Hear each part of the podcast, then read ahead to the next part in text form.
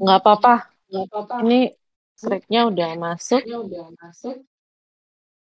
Jadi Fristi boleh silakan dimulai. Aku sambil Aku sambil, promoin eh, di kopi ya. Iya. Oke, silakan panggil-panggil. Ntar aku tunggu yang beberapa yang lain juga yang di. Iya nggak apa-apa. Iya nggak apa-apa. Heeh. Ini udah ini ya udah di ya masih krik. Oke. Tracknya udah masuk ya. Tracknya masih. Ya. Oke. Aku juga sambil ambilin live. Hmm. Wah, wah, wah.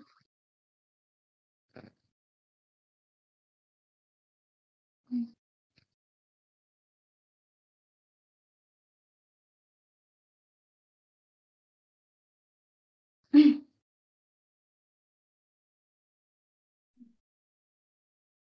Oke. Ya, udah bentar beberapa yang lain Iya nggak apa-apa. masuk dulu. Halo. Inga ya ini long time no Iya see Inga banget. betul. Hai Inga, lama nggak ketemu. Ini Hai, rusuh itu kan tiba-tiba rame banget itu. Hai. Enggak apa kabar ya Allah. Apa kabar? Halo kak. Ini kayaknya kok aneh deh ngedengar suara selain Fristi bergema semua. Ntar kayaknya gue keluar terus masuk lagi deh. Aku pakai headset kok. Pakai ini sih emang pakai speaker eksternal soalnya biar kedengeran kan. Ininya. Kalau aku pakai headset kalau misalkan ada pertanyaan nggak kedengeran kalau di ini live. Oke oke oke. Oke. Halo, halo, welcome, welcome. Aman kan ya share screenku ya? Aman. Ntar aku mau ngetes dulu. Set, set.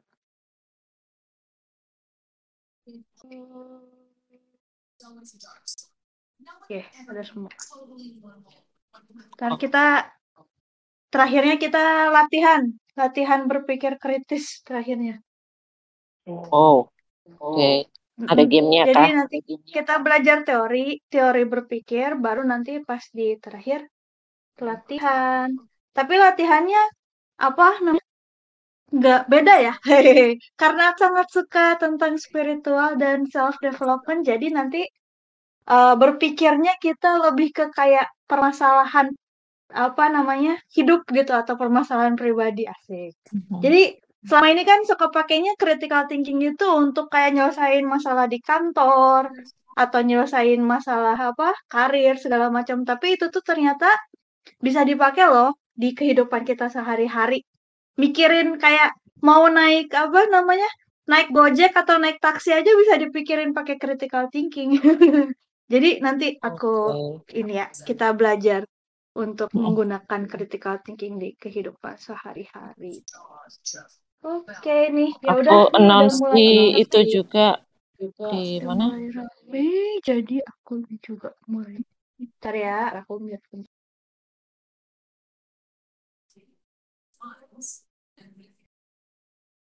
Aku announce di IG juga ya.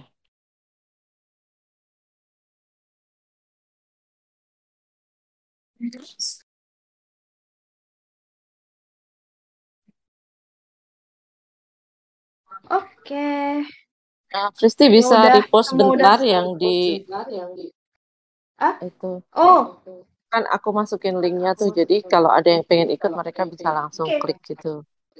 repost. Aku pakai HP HP dua, HP Ya nggak satu apa-apa. lagi aku. Oke, soalnya yang satu lagi dipakai kamera buat nge-live kan susah. Repost.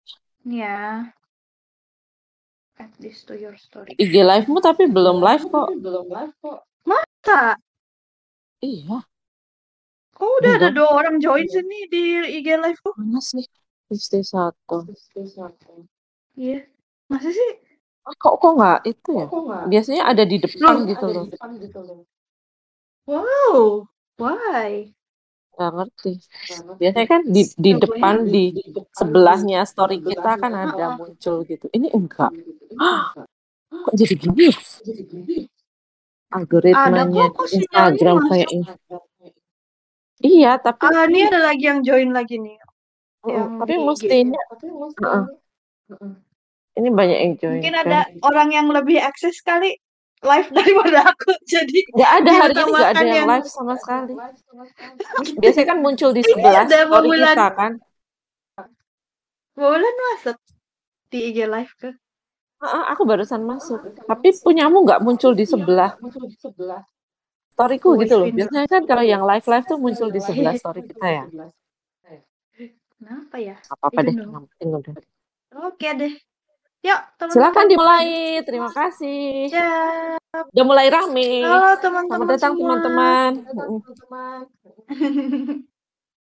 Sekarang hari ini kita belajar yang namanya critical thinking nih teman-teman. Mungkin teman-teman di sini juga kayak udah bosen denger yang namanya critical thinking lah, problem solving lah, root cause analysis lah atau apa gitu. Kayak biasanya kita belajar kayak gitu tuh untuk menyelesaikan permasalahan di mana namanya di dunia kerja gitu kan ya.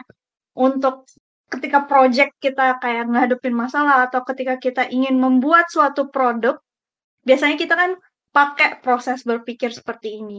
Tapi sekarang aku mau eh, apa? Aku mau berbagi tentang pastinya konsep belajar gitu ya, konsep berpikir. Konsep berpikir pertama aku pengen mendefinisikan nanti ya, berpikir itu sendiri itu apa gitu. Terus nanti baru ke sananya ke proses bagaimana kita berpikir kritis gitu. Dan pada akhirnya nanti kita bakalan praktek nih teman-teman. Sama-sama kita bakalan praktek bagaimana menggunakan uh, teori berpikir kritis ini untuk menggali menggali apa namanya uh, ke dalam diri teman-teman gitu. Siapa tahu nanti ada teman-teman yang bakal kayak kebuka ya istilahnya kayak oh iya ya masalah gue tuh selama ini tuh kayak gini kenapa nggak mikirnya kayak gitu gitu. Jadi nanti kita bakalan belajar seperti itu ya. Jadi kita uh, belajar berpikir uh, bagaimana berpikir kritis menepi uh, permasalahan hidup atau permasalahan kita sehari-hari. Jadi nanti aku nggak akan fokus ke professional life atau ke bagaimana kita menggunakan uh, berpikir kritis ini dalam permasalahan di kantor, tapi lebih ke personal atau self development teman-teman. Oke, okay, next. Oke, yang pertama nih satu quotes. Jadi dia bilang, thinking is the way that the man, ah sorry, the mind makes sense of the world. Pikir itu tuh sebenarnya apa sih gitu.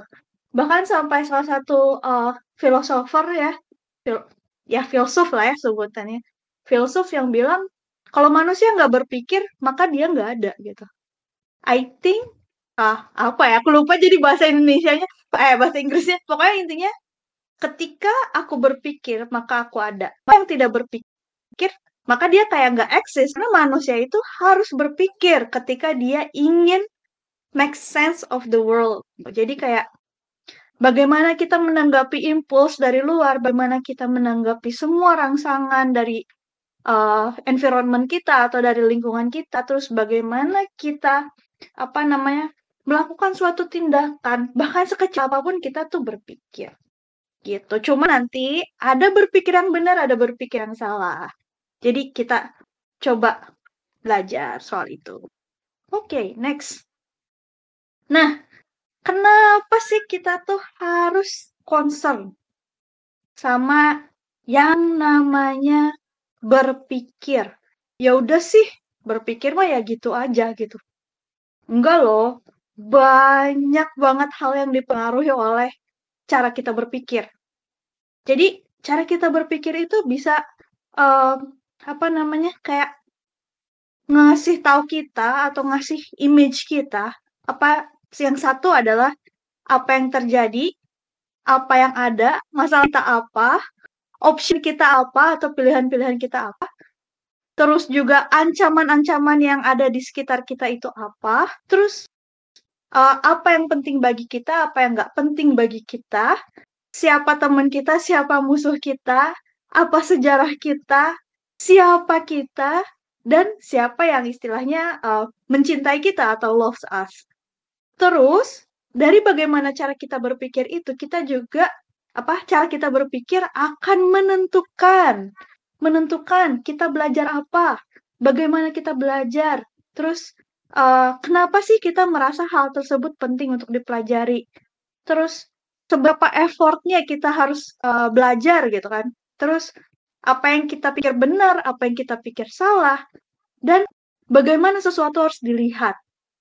Juga bagaimana uh, proses belajar kita, apakah itu uh, kualitasnya tinggi atau kualitasnya rendah itu ditentukan oleh cara kita berpikir dan juga seberapa dalamnya kita belajar itu juga ditentukan oleh bagaimana cara kita berpikir.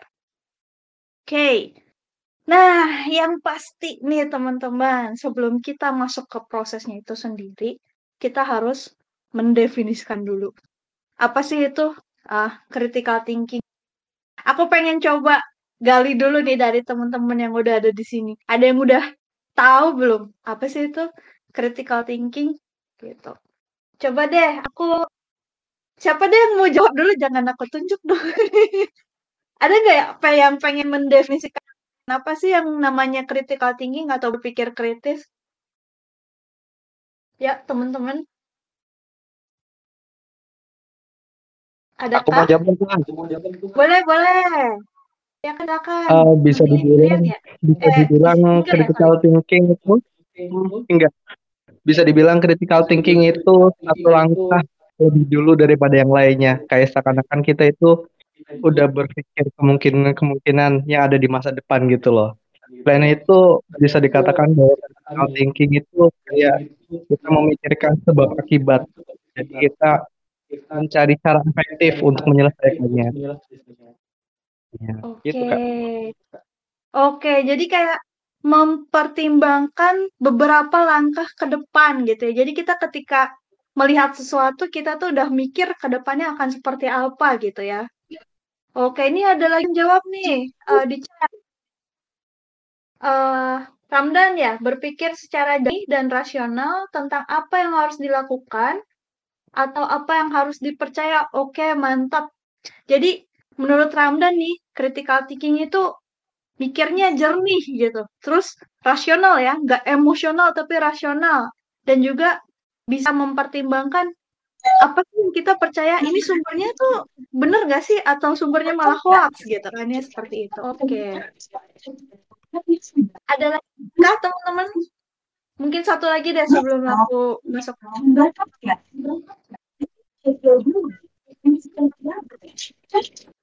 Oke. Adakah?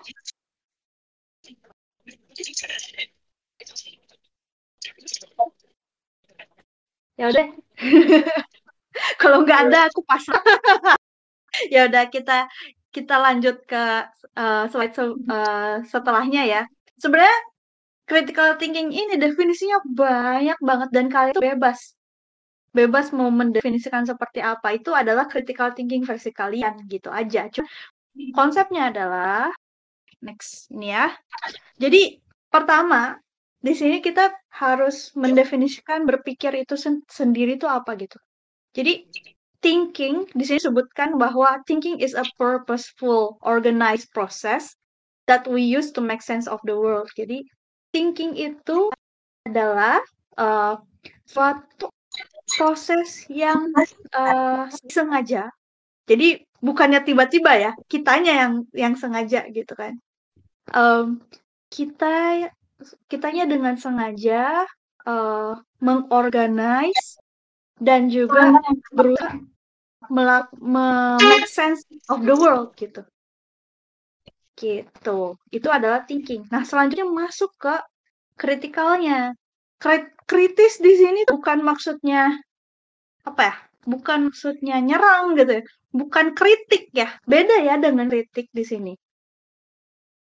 Kalau kritikal di sini tuh maksudnya mempertanyakan segala sesuatunya. Tadi uh, Ramdan ya yang kayak ini bisa dipercaya atau enggak. Nah, itu tuh salah satu bagian dari critical thinking. Apakah uh, jadi ketika ada suatu pikiran, kita challenge gitu.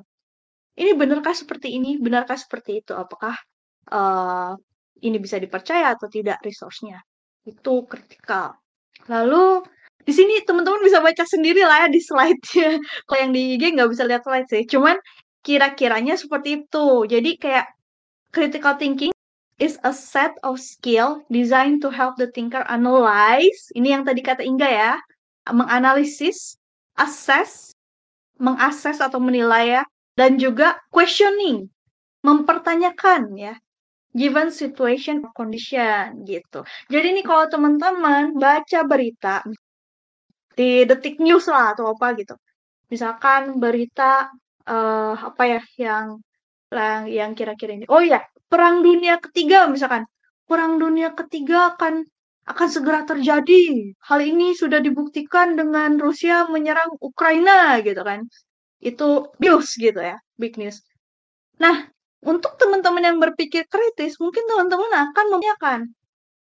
Jadi kayak, oh iyakah? Iyakah dengan kita berasumsi uh, Rusia, oke ini fakta, ini fakta. Fakta adalah uh, Rusia menyerang Ukraina itu itu fakta, sudah terjadi di lapangan.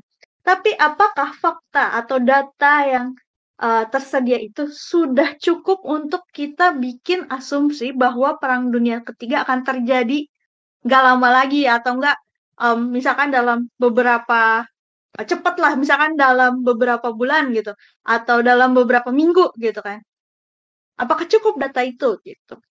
Kalau orang yang berpikir kritis akan mempertanyakan sampai ke situ gitu apakah datanya valid, bisa nggak dipakai untuk bikin asumsi seperti itu? Atau jangan datanya belum cukup itu untuk kita bisa mengasumsikan bahwa perang dunia ketiga akan dimulai kayak gitu. Itu ini ekstrim ya, ini ekstrimnya seperti itu.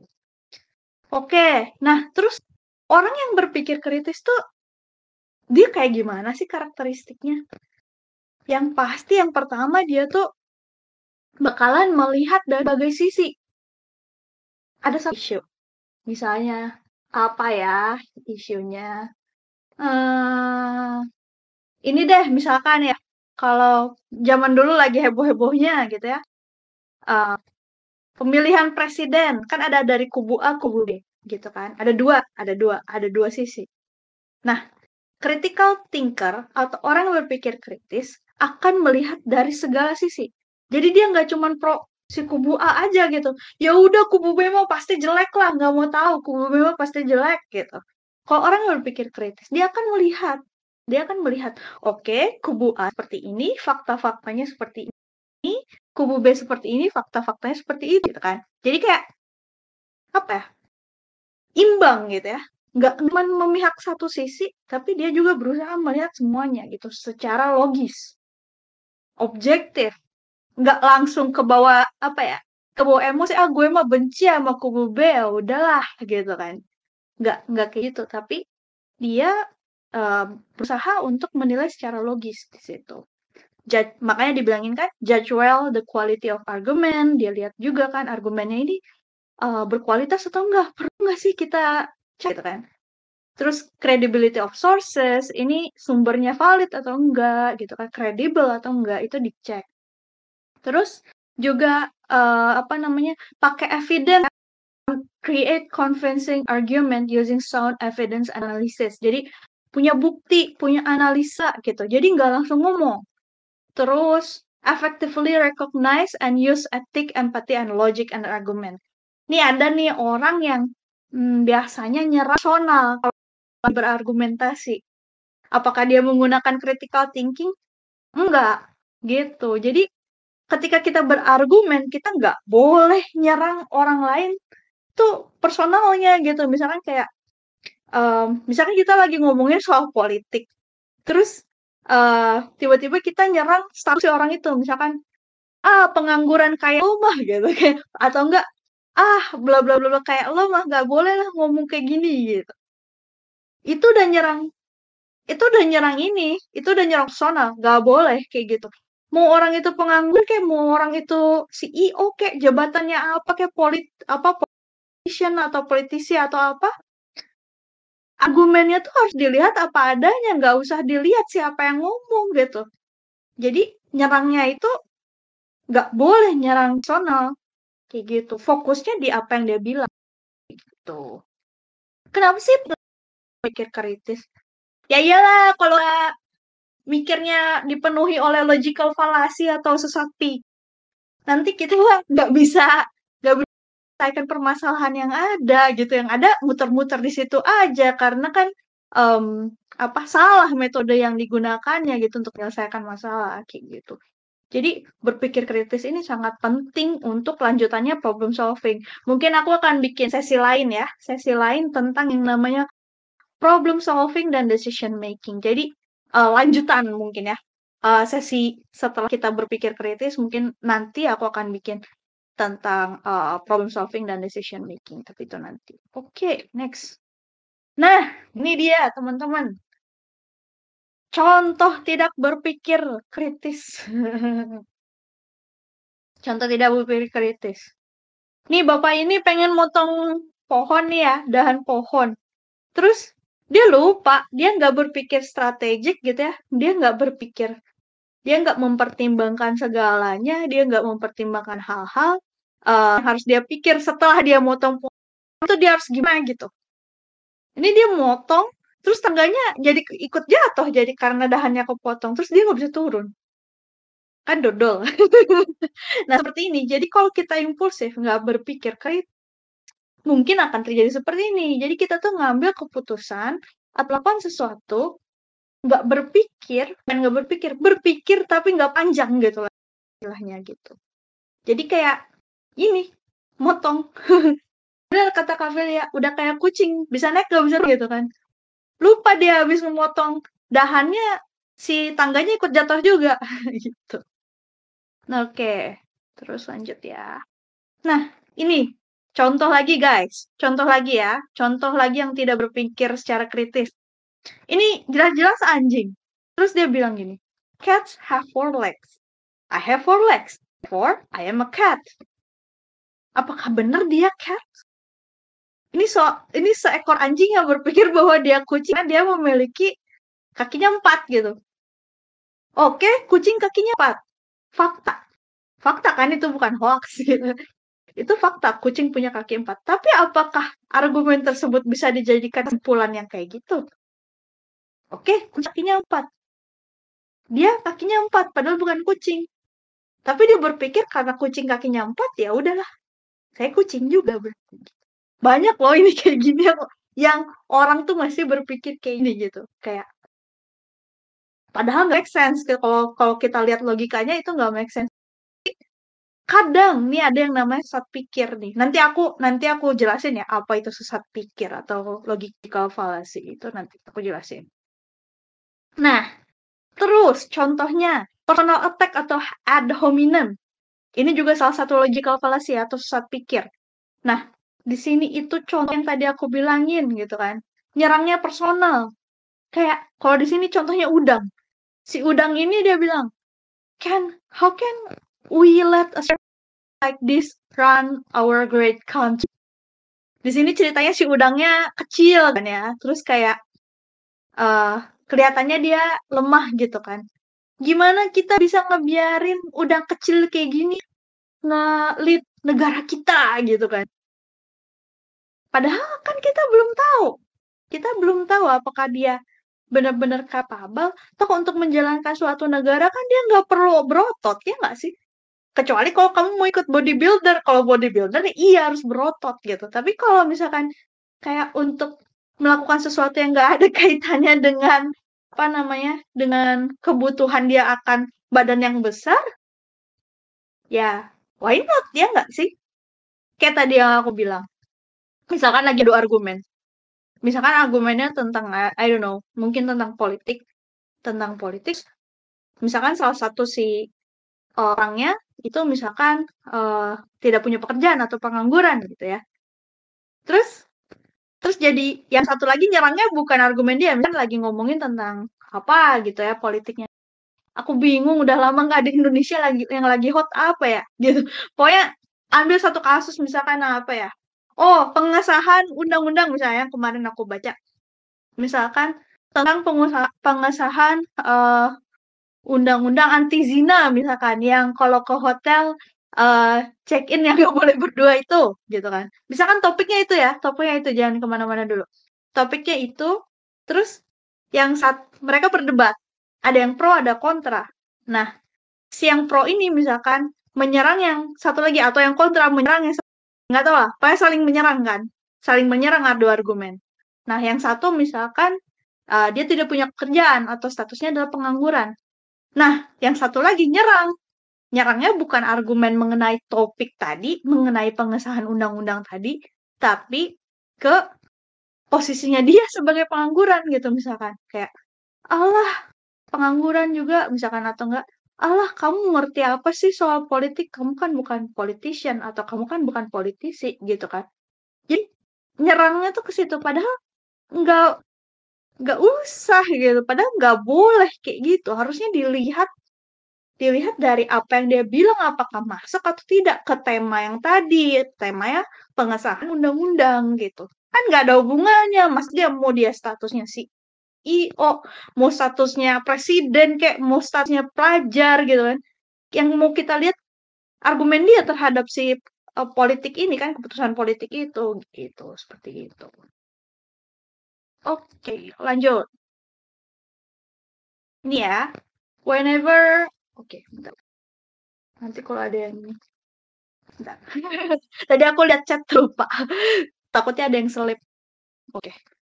Whenever we are dealing with human life, we are almost always dealing with thinking. Iyalah gitu. Kalau kita dealing atau kita um, apa ya namanya berinteraksi dengan manusia lah intinya gitu ya. Kita tuh pasti akan selalu terikat atau bergelut dengan yang namanya pemikiran atau berpikir. Orang kita mau apa? Mau ngasih komen di internet aja kan mikir. Ini siapa nih teman-teman yang suka nih? yang suka mengganggu ketertibannya internet dengan memberikan komen-komen kan suka ada tuh yang keyboard tuh apa justice warrior yang di internet itu. Ya kan? Itu itu itu aja prosesnya berpikir gitu. Kayak itu kan namanya udah berpikir gitu. Ya nggak tahu mikirnya bentuk salah tapi itu udah proses berpikir seperti itu. Waduh ada yang merasa. Nggak apa-apa justice warrior gitu atau nggak apa-apa temen mau bikin rusuh di kolom komentar juga gak apa-apa guys. Iya. Yang penting jangan bikin kerusuhan di dunia nyata. Loh ngajarin gak bener banget sih. Ya ya ya. Ya gak apa-apa. Yang penting pinter lah ya. Komennya yang pinter. Mikir. Yang berpikir ya. Oke lanjut. Oke Mungkin teman-teman di sini ada yang udah pernah baca buku Thinking Fast and Slow. Daniel Kahneman. Nah, itu bagus tuh bukunya. Mana ya? Aku ada gak ya? Aku ada sih di Kindle, tapi Kindle-nya jauh, jadi ya udah aku bisa diambil. Itu salah satu rekomendasi buku untuk berpikir, tentang berpikir. Jadi si Daniel Kahneman ini mengkategorikan proses berpikir itu menjadi dua. Sistem satu sama sistem dua. Sistem satu itu dia sifatnya cepat, fast, unconscious atau nggak sadar, asosiatif, otomatis, intuitif. Contohnya apa? Contohnya ketika kita misalkan uh, ngelihat ngelihat muka orang, oh itu si Pristi gitu kan, langsung tak langsung kenal gitu, langsung kenal mukanya, mengenal wajah gitu, mengenali orang itu sistem satu. Terus dengerin lagu, oh ini lagu ini gitu. Terus kayak oh lagunya happy ya aku senang. Nah itu sistem satu. Terus juga uh, mengenali emosi orang lain. Misalkan ada orang nangis terus langsung ya dia pasti sedih. Itu sistem satu. Jadi kayak sifatnya tuh otomatis asosiatif intuitif gitu ya. Intuitif feeling ya. Lebih ke feeling. Nyetir mobil kalau orangnya emang udah kebiasaan nyetir mobil dia masuknya sistem satu atau di sistem dua? Sistem satu karena kan udah biasa. Jadi istilahnya udah nggak perlu mikir susah-susah, nggak perlu eh, mikir yang oh ini mana gas mana ya, rem mana ya, oh atau kalau aku belok kiri itu harus seberapa belok ya gitu. Dia nggak perlu mikir kayak gitu karena um, apa namanya badan dia sudah secara otomatis melakukan hal tersebut gitu. Nah terus um, apa namanya ada lagi yang namanya sistem dua. Sistem dua itu sifatnya slow, effortful, logical, lazy, indecisive. Maksudnya apa? Sistem dua ini yang susah. Jadi kalau teman-teman dikasih soal kalus gitu kan, suruh mikir, nyelesain persoalan matematika atau persoalan fisika gitu kan. Itu sistem dua makanya. Atau ketika dikasih pertanyaan yang susah, yang kitanya harus mikir lama gitu kan. Itu adalah sistem dua. Jadi dia tuh effort banget. Karena kita benar-benar pakai otak kiri kita yang logis gitu loh. Menggunakan memori kita yang kita pelajarin apa. Pas lagi ujian kita pakai mana? Sistem dua kita makainya. Nggak pakai sistem satu. Gitu. Nah, ini kalau kita berpikir kritis, sistem mana yang harus dipakai? Sistem satu atau sistem dua? Sistem dua, teman-teman, karena sistem satu itu berbahaya. Boleh banget dipakai intuisi. Kalau intuisi ya, kalau soal intuisi atau soal mengenali kata hati, wah pakai deh sistem satu. Tapi kalau lagi berargumentasi secara logis, kalau lagi ngerjain sesuatu yang emang butuh analisa dalam, harus dipakai sistem dua kayak gitu. Karena bahaya pakai sistem satu. Kenapa bahayanya? Karena dia sangat mudah dipengaruhi yang namanya emosi. Jadi dia ini paling sering nih sistem satu ini dikena-kenain nih sama yang namanya emosi. Jadi misalkan gini teman-teman, kalian lagi berdebat dengan orang, misalkan mengenai satu topik. Tapi kalian tuh udah gak suka secara personal sama si orang ini. Entah kalian punya dendam apa gitu di masa lalu atau si orang ini emang nyebelin gitu sikapnya gitu kalian terus kalian jadi gak suka. Gak bisa mikir. Kalau pakai sistem satu kalian gak akan bisa mikir jernih. Orang udah gak suka sama orangnya udah benci banget gitu lihat mukanya jernih istilahnya. Gimana kita mau argumen, Pak? Kalau pakai sistem satu. Orang udah kebawa apa namanya feelingnya udah kebawa kan udah gila benci banget nih sama orang udah gitu kan. Pasti nyerangnya ya pasti nyerang aku minim lagi nih. Pasti nyerangnya ke personal attack lagi gitu karena kita emang dari awal udah gak suka sama orang ini. Bahaya berbahaya itu kalau kayak gitu. Jadi gimana caranya nih? Harus pakai sistem dua kesampingkan emosinya. Emosi itu nanti kalau kita lagi belajar tentang intuisi atau kita lagi uh, memahami diri sendiri gitu. Tapi kalau lagi berpikir nggak boleh pakai emosi.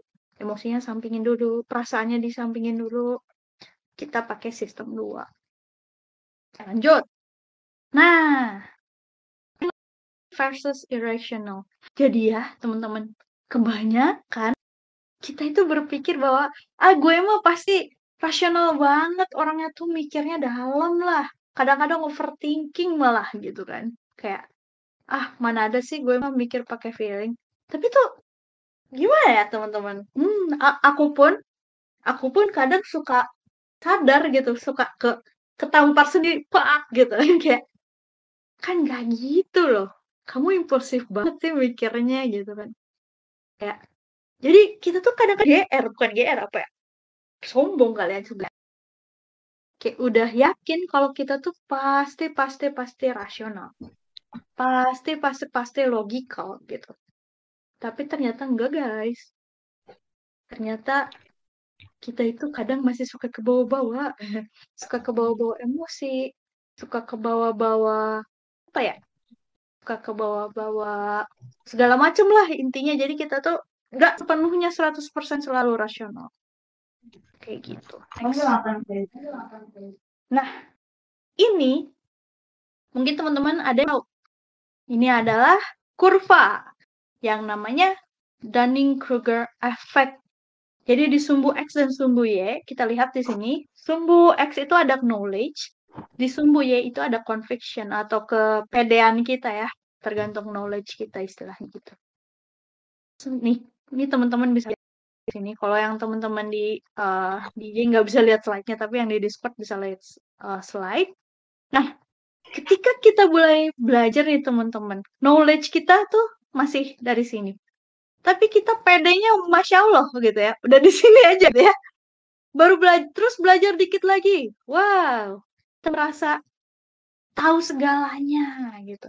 Misalkan apa ya? Hmm, baru belajar. Oh gini ceritanya. Ceritanya baru belajar matematika, misalkan ya, teman-teman baru belajar matematika, terus hmm, kayaknya gampang gitu ya. Waktu kita do zaman SD, SMP, SMA, paling aljabar gitu kan. Kok kayaknya gampang, terus kayak, wah gila gue mah jago matematika, I'm feeling great about it gitu kan.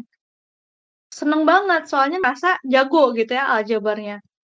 Terus, Tiba-tiba pas kalian belajar lagi, nemu dah mulai yang namanya integral, diferensial, atau kalkulus-kalkulus lah. Tapi kalkulus pertama misalkan.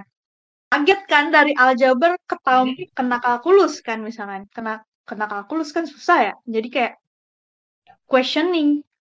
Kita, wah anjir susah banget gitu. Ini susah banget ini matematika yang gue dulu jago sampai sampai bingung kan terus mempertanyakan itu. Terus jatuh deh apa namanya rasa percaya diri kita tuh jatuh banget. Sampai akhirnya kita mengakui bahwa kita tuh nggak tahu apa-apa nggak tahu sebanyak itu gitu. Sampai jadi insecure karena susah gitu kan. Tapi ketika kalian udah ngerti konsepnya udah ngerti udah mulai ngerti nih konsepnya integral konsepnya konsepnya diferensial gitu kan. Terus konsep yang segala macam lah istilahnya kalkulus satu misalkan. Kalkulus satu kalian udah ngerti basicnya udah ngerti. Masuk kalkulus dua. Kalkulus dua yang mulai pede lagi. Wah gue udah ngerti nih basicnya gitu. Walaupun gue nggak sepede di awal tapi rasa percaya di makin lama makin muncul. Makin naik seiring dengan pengetahuannya gitu. Nanti dia belajar kalkulus dua nanti belajar apa matematika teknik gitu kan yang makin advance makin advance-nya gitu sampai akhirnya nggak ngerti lah belajar apa gitu sampai dia di sini gitu kan. Jadi yang namanya uh, rasa percaya diri itu memang uh, terbangun oleh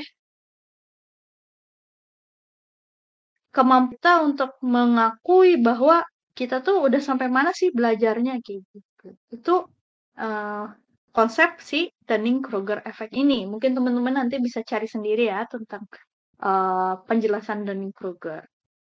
Nah, ayo sekarang kita kuis ya, kita kuis. Jadi di sini ada empat ada pertanyaan. Nah, empat pertanyaan ini udah didesain sedemikian rupa supaya kita tuh bisa ngerti kapasitas berpikir dan kapabilitas berpikir kita gitu. Jadi, tapi seru-seruan aja nih guys, teman-teman. Mungkin nih teman-teman yang um, ikutan kayak semacam apa sih namanya webinar atau pengembangan diri mungkin udah pada tahu lah kali jawabannya gitu kan. Cuman kita ini buat seneng-senengan aja. Oke jadi pertanyaan pertama bagaimana cara kamu masukin jerapah ke hmm. dalam kulkas? Apa sih? Oke. Singkong ada yang mau jawab nggak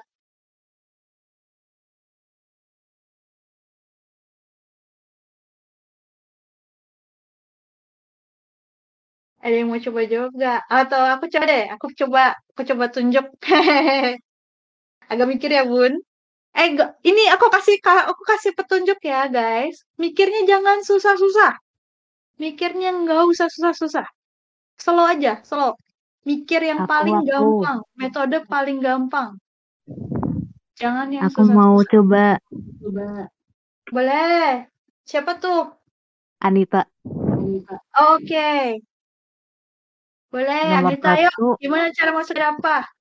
Ke kulkas. Buka pintu kulkasnya, masukin drapanya, tutup lagi. Gitu enggak? Oke, oke, oke, oke. Mantap, mantap. Simpen ya, simpen dulu ya jawabannya. Terima kasih banyak Anita. Oke. Hmm.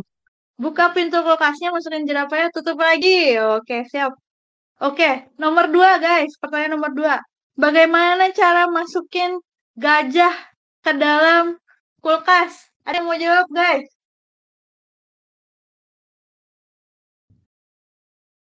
Aku tunjuk deh. Biar kita dapat. Kavelia mau coba gak Kavelia?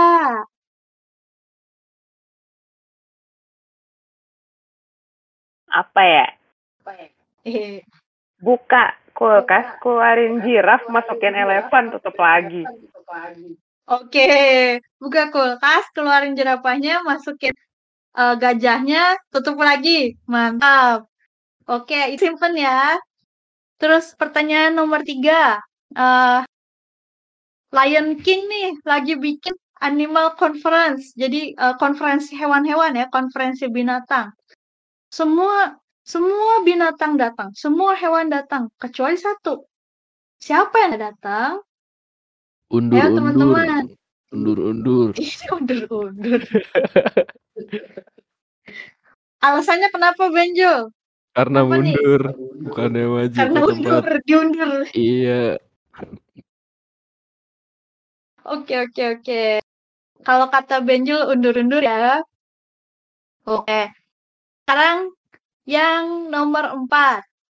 Uh, there is a river you must cross. Ini ada ini yang harus kalian seberangin. It used to be full of crocodile. Tapi biasanya ya, penuh sama uh, ini buaya. Dan kamu tuh and you don't have a boat gitu. Kamu nggak punya perahu buatnya. Gimana cara nyebrangnya gitu? How do you manage it gitu? Gimana cara nyebrangnya? Sungai buaya terus nggak punya perahu guys? Ayo, ada yang mau coba? Berantem, berantem sama buayanya, guys. Berantem sama buaya. Oke, itu Yes. kata Ramdan. Aku kasih petunjuk deh guys. Ini pertanyaan nomor 4 itu masih nyambung sama yang sebelum-sebelumnya. Yo, ada yang mau coba gak? Kawulan, kawulan. Apa kawulan? Coba.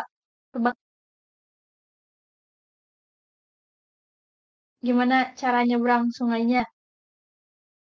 Seru aja sih main-mainan. Ah, pertanyaan nomor berapa? Pertanyaan nomor 4. Nomor empat. Dari river Caranya bersungai. It is used to be full of crocodile and you don't have a boat. How do you manage it? Ah, Iya. dibarisin dulu krokodilnya, terus kita tinggal nyebrang di atas kepalanya krokodil. Udah. Oke. Siap. Aduh, lucu-lucu aja jawabannya. Oke, Dijajarin. guys. Aku kasih banyak. Ayo kita kita cek ya, guys. Tadi aku rekap dulu jawaban-jawabannya. Yang satu dari Anita tadi eh, buka kulkas, masukin jerapah, tutup lagi. Kapnya eh, buka kulkas, keluarin jerapahnya, masukin gajah, tutup tutup lagi pintu kulkasnya. Terus Ramdan, yang gak datang siapa? Undur-undur karena diundur. Terus Kaulan yang nomor empat ya udah jajarin aja eh krokodilnya terus kita tinggal nyebrang. Oke oke oke. Nah ayo kita lihat jawabannya. Set. Yang pertama nih teman-teman jawabannya. Bener, Anita, selamat. Jadi pertanyaan ini ngetes gimana eh, apa namanya? Gimana eh, kamu tuh eh, tendensinya untuk melakukan simple things in an over, overly complicated way. Jadi bagaimana apa namanya? Bagaimana berpikir, bagaimana berpikir simple, jangan susah-susah. Karena kan nggak ada apa namanya? nggak ada data-data yang lebih, cuman cuman di ini aja kan, cuma kasih tahu gimana cara cara masukin jerapah ke kulkas nggak dikasih tahu kulkasnya sebesar apa gitu kan. Kulkas dikasih tahu apanya ya udah iseng. Apa namanya?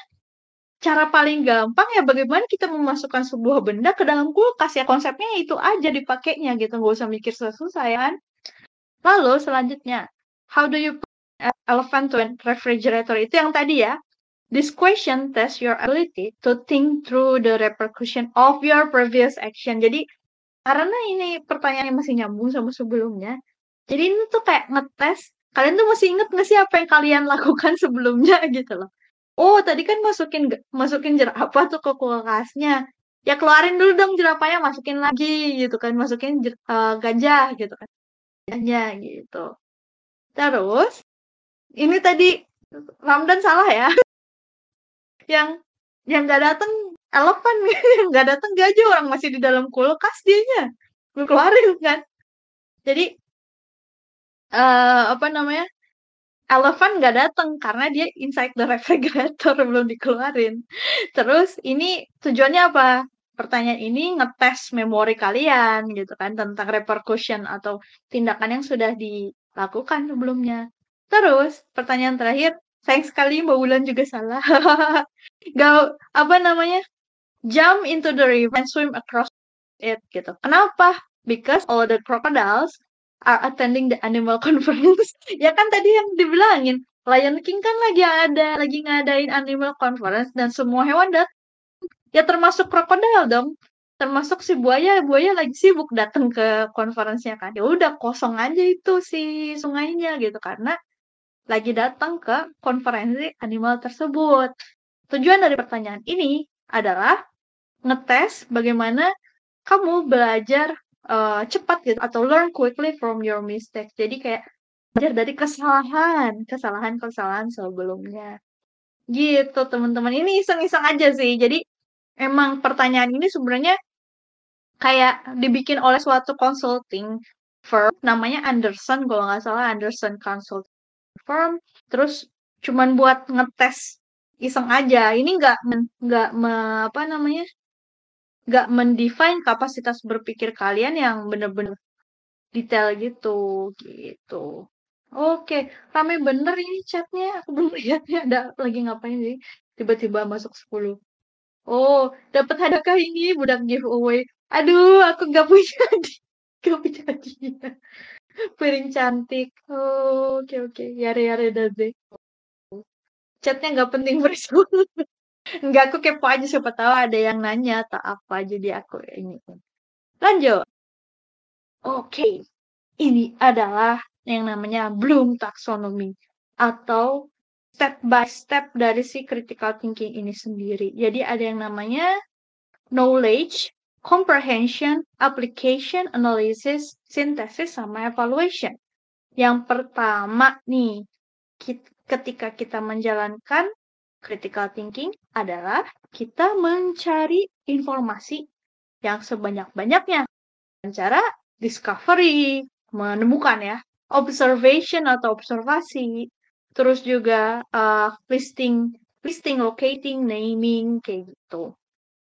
Lalu selanjutnya guys ke comprehension. Comprehension adalah tadi ketika kita udah dapat informasi mau ngapain nih kita gitu kan ngerti dong kita pengen mengerti informasi apa yang kita pakai nih informasi apa yang uh, kita butuhkan ini gitu kan atau yang kita dapat ini apa sih sebenarnya info-info ini tuh penting nggak, make sense nggak sih? Nah itu namanya comprehension.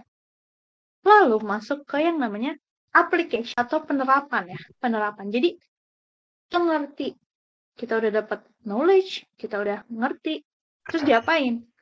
Diaplikasiin dong, gitu kan. Pakai problem solving methods, terus kita design, eksperimen, coba-coba, trial error ini di sini. Udahnya analisis hasil aplikasi kita itu bagaimana? Kita mengidentifikasi terus menganalisa apa namanya pattern itu apa sih? Pola ya. Polanya apa sih? Oh dia tuh kan kayak gini polanya tuh tendensinya tuh kayak gini gitu kan. Terus juga untuk ngerti ngerti ide-ide baru atau meng, mengenali mengenali yang namanya tren gitu lalu baru kita ke sintesis sintesis itu pengen bikin new ideas dari uh, hasil yang sebelumnya gitu. Jadi kayak um, composing, imaging, inferring, modifying, predicting, sama combining. Jadi ini tahap lebih lanjut ya dari si analisisnya adalah mensintesa atau mensintesa. Baru terakhir kita evaluasi. Evaluasi semuanya gitu kan. Kita nge-compare ide-ide yang ada terus juga kita lihat hasilnya seperti apa, uh, ngejudge juga gitu ya, ini bagus atau enggak ya cara ini atau enggak, oh ini efisien atau enggak ya, efektif atau enggak ya, gitu. Oke, lanjut. Ini ada yang namanya learning matrix, teman-teman. Conscious competence learning matrix. Nah, di sini tuh ada yang namanya uh, conscious incompetence, conscious competence, cons unconscious incompetence, unconscious competence. Nah, ini ada empat matriks.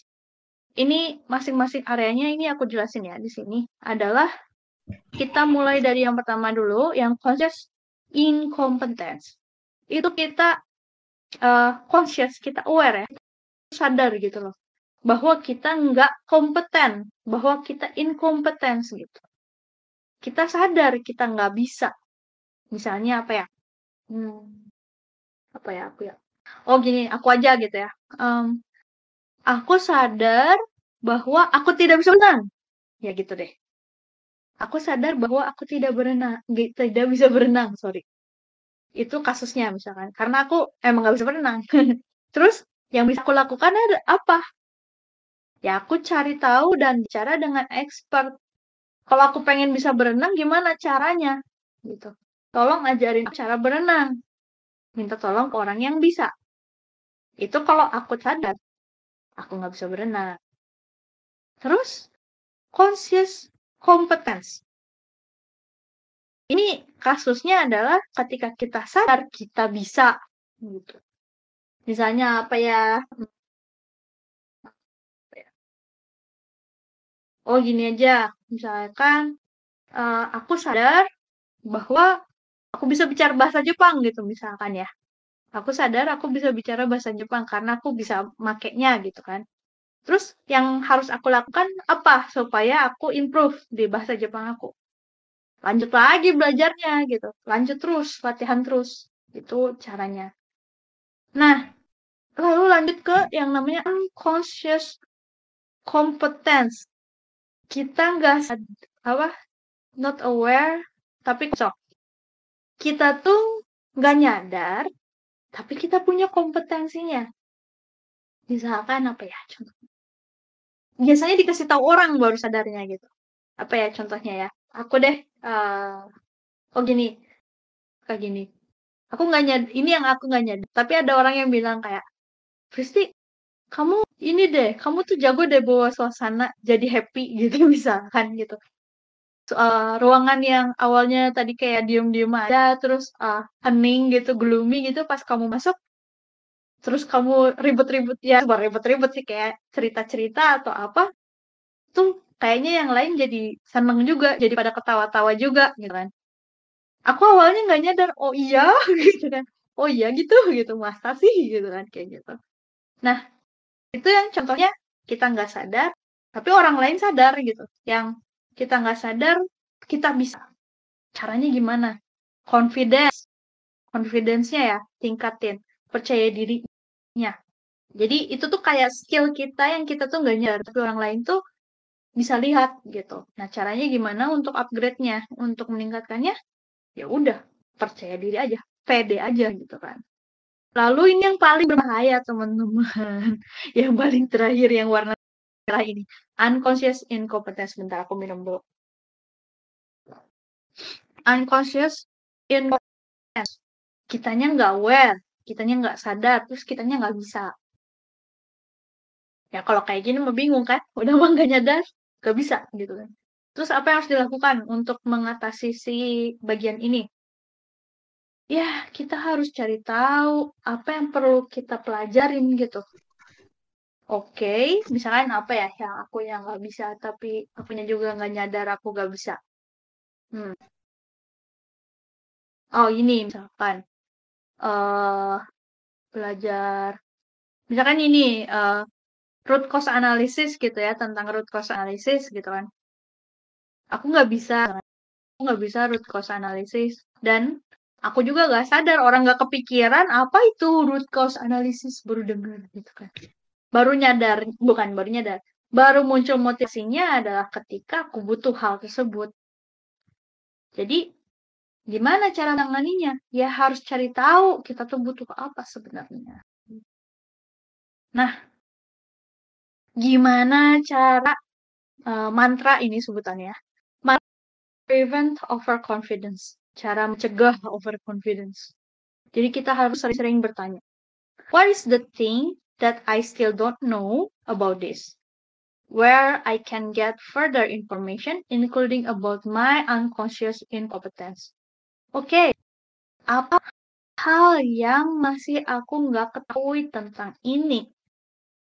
Di mana aku bisa mendapatkan informasi lebih terutama atau termasuk ya termasuk uh, hal yang tidak aku sadari aku nggak bisa gitu. Jadi kayak sering dipertanyakan aja ke diri sendiri ya. Oke okay, ini quotes lagi. There is no way to understand anything except through thinking. Ya iyalah kita nggak akan bisa mengerti sesuatu kalau kita nggak berpikir guys jarang sekali ada suatu keajaiban di mana kita tidak berpikir tiba-tiba kita ngerti kecuali yang udah dikasih ya. Oke. Okay. Ini lanjut ya ke selanjutnya adalah why it is hard to think critically. Susah banget untuk berpikir kritis. Ya ada nggak sih susah nggak? Kalau sih susah ya, karena kayak harus aware terus, sadar terus, harus memperhatikan data-data uh, terus gitu, harus mempertanyakan segala sesuatu kan capek ya, capek banget. Nah ini tuh kenapa sih kita susah banget untuk berpikir kritis? Yuk kita lanjut. Yang pertama ada yang namanya availability heuristic. Jadi ini tuh kayak bias gitu, atau bias yang mencegah kita untuk kritis. Ini sering banget terjadi dalam kehidupan kita sehari-hari teman-teman. Jadi ada informasi banyak banget. Tapi yang kita ambil informasinya cuman informasi yang kecil soprit yang sering muncul di media misalkan. Biasanya itu frequent, extreme, vivid, sama negatif. Contohnya apa ya? Hmm. Oh gini gini gini. Contohnya misalkan nonton TV. Wah pesawat Malaysian Air MH307 hilang gitu kan. Hilang di tengah lautan gitu kan. Langsung ada berita kayak gitu. Terus terus itu kita nonton berita itu. Langsung kita pegang berita itu sebagai sumber fakta bahwa pesawat naik pesawat itu berbahaya. Nanti karena bisa kan, bisa jatuh di tengah lautan. Kayak gitu. Terus jadi kayak tuh kan bener gitu. Tuh kan bener. Pantesan gue tuh takut naik pesawat gitu. Pantesan gue tuh takut naik pesawat orang pesawat aja jatuh kemarin gitu kan. Orang pesawat aja hilang kayak gitu kan. Terus tiba-tiba nonton TV oh ya bener tuh kan bener. Confirm nih. Jadi tuh ini bahaya. Berbahayanya kenapa? Karena kita tuh cuma mengambil salah satu kecil aja. Suatu fakta yang sangat kecil yang nggak bisa kita jadikan suatu um, apa base foundation of our tapi kita jadiin itu sebagai sumber kebenaran gitu kan. Itu harusnya nggak boleh. Ini kayak di sini ya disebutin. What actually happens in the world sama covered in the news? Ya biasa mah yang masuk di news ya pasti yang inilah pasti yang uh, negatif-negatif kalau enggak yang ter bizarre gitu kan yang baru masuk di news kan padahal mah enggak gitu gitu sebenarnya yang terjadi di dunia itu misalkan ya, ya dari segitu banyaknya pesawat, maksudnya segitu ribuan gitu ya, berpuluh-puluh ribu malah, berpuluh-puluh ribu penerbangan, nggak banyak-banyak juga sih yang jatuh gitu kan, istilahnya, istilahnya kayak gitu. Jadi, ya yang masuk ke berita mah ya pasti yang jatuh lah gitu. Ngapain berita memberitakan, waduh hari ini pesawat penerbangan dari mana dari mana ke mana bisa terbang dengan lancar tanpa ada delay gitu kan. Banyak dong gitu kan kok kayak gitu kan. Nggak rado, nggak seru dong. Kan manusia itu paling suka teman aku nih baru baca paling suka yang namanya berita negatif. Otak kita itu suka banget. Apa? Karena kita tuh masih metode berpikirnya masih seperti orang purba. Orang purba kan harus survive terus ya Karena kan dia uh, lingkungannya keras, terus apa istilahnya? Kalau kita meleng dikit, ntar kita diterkam sama singa gitu kan, orang pur zaman purba gitu. Jadi otak kita tuh harus alert terus gitu. Kayak harus pikir terus gitu, harus negatif terus mikirnya untuk survive gitu. Dan pola berpikir seperti itu kebawa terus sampai sekarang, makalah jadilah overthinking. Jadilah berpikir negatif yang aneh-aneh.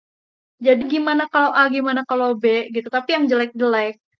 Jadilah yang tadi yang tuh kan pesawat tuh nggak nggak aman, ntar jatuh gimana, terus gimana gimana. Jadilah ketakutan yang berlebihan. Itu karena memang otak kita masih belum evolving gitu, masih ke bawah otak purbanya. Dan ini yang jadi uh, salah satu sih penyebab availability heuristic ini. Oke nih teman-teman, ini dari uh, lanjutan dari yang availability, availability heuristic. Pertanyaannya, hewan apa yang paling mematikan bagi manusia? Ada nggak yang bisa jawab, teman-teman? Hewan apa nih yang paling mematikan bagi manusia? Ada nggak yang mau jawab? Siapa-siapa?